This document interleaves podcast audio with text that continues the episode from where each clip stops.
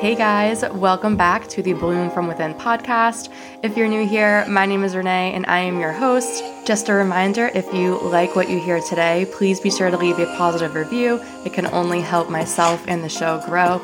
And with that, let's get started. So, just to set the scene a little, I am literally like recording right now in the Garden of Eden. I have three vases of flowers surrounding me and I, I think I go overboard at times with things. I felt the need to go and buy myself flowers earlier today, and I obviously bought way too many because I have enough to fill three flower vases. And for some reason, I wanted to put every single one in my living room. So I don't know. I'm literally surrounded by flowers everywhere. I think that new Miley Cyrus song has been like living in my head rent free. It's like constantly playing and constantly like hyping me up to the point where I felt like I needed to go buy like a shit ton of flowers. And I mean, at least now I have a great view surrounding me while I'm recording this. So I guess that's the plus in it. So that whole little like mention of Miley, I guess it's there's a little bit of a purpose behind it. I, I think that song has kind of become like the single woman anthem recently since it's been released. And so that is actually the topic of choice for tonight's episode is connecting with your purpose during our season of singleness. And this is probably going to be the only time I ever do like a a single dating topic episode because this podcast is not really like geared towards like dating and relationships, but I kind of see the connection in terms of like being single and connecting to your own personal growth. And that's why I wanted to at least just do like one episode on this. So, yeah, I wanted to talk about this eventually because I feel like it's just so important. So, I personally have been single for a little over a year. And over this past year, I've definitely learned a lot about like the culture shifts that have happened, like in this weird modern dating world. And also, I've learned a lot about having to like navigate dating from like two different perspectives. So, like, one of that being the perspective of a single woman, and the other of being a mother. I personally like do not combine the two. Like the way that I look at it is that I am a single woman who just happens to be a mother. By like dating other people, I have come to find that nobody else really separates the two. Like, men are very quick to ask how my experiences have been, like dating as a single mom. And like, they're super valid questions. Like, everyone has the right to be inquisitive, but like, I, oh my God, I hate answering them. I, because like, I've always felt that they are coming from a place of empathy or concern when there really doesn't need to be. Like there's such a stigma around single parents. And I feel once you're labeled as a single mom, it's like you're walking around with a scarlet letter on your chest, like where being a single parent is like a death sentence. But in reality, being a single woman and a mother have been two of the most powerful roles that I have ever played. And I am so proud to be a single mom. Being a mother is a role that I play. It's, it's not who I am. Just like when I go to work, I play the role of a leader at work, but there's more to who I am than just that. And just like in general, there are stigmas around people who are single and being single is looked at as a bad thing. And these like stigmas create this unspoken pressure on people who are single and it creates a sense of urgency around needing to find someone. And this urgency can lead you into the wrong relationship or staying in one for far too long than it's meant to be. Society wants us to get married like in our late 20s, buy a home, have children, all of that. But if you're outside of that societal norm or you're doing any of those things alone, like buying a home or having children without a partner, then there is a stigma that there is something wrong with you.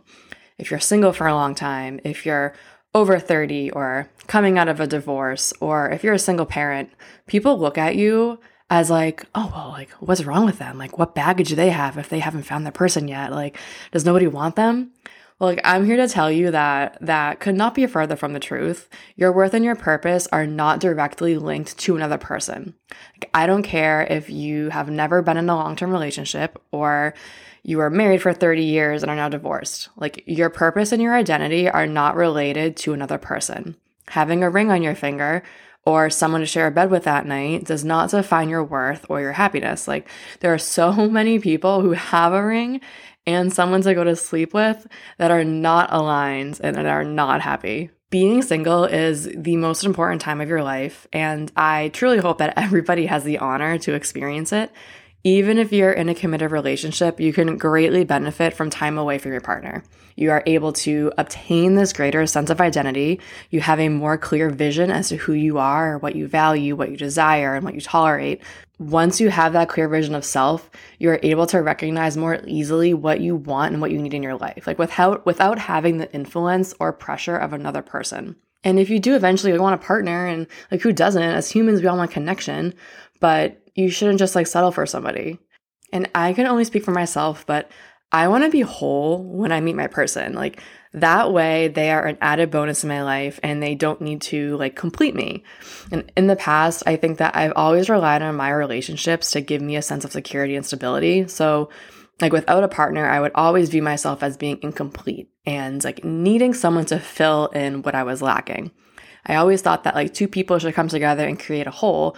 So it makes sense that like in the past I would always choose partners who couldn't be there for me like emotionally or mentally because I couldn't even be there for myself. So I have this friend who I met in college and for the majority of our friendship, he was like very rarely in a long-term committed relationship. At this point, I think we're coming up and approaching like the 9 or 10 year mark of our friendship and he he was like mostly single for that entire time. Like before he met his wife, I can only recall two or like three women at the most that he actually gave the title of girlfriend to over those 10 years.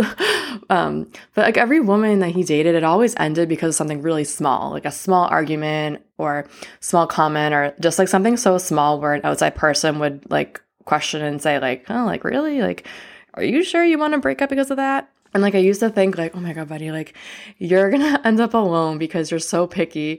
Like, oh my gosh, you're gonna be like the third wheel forever. But like I guess his, his single season was a very long time. And it wasn't until like now in the present day where I'm now experiencing my own single season that I see the benefit of it. And like I look back and I realize that that whole time he was doing like that whole time he was doing it right.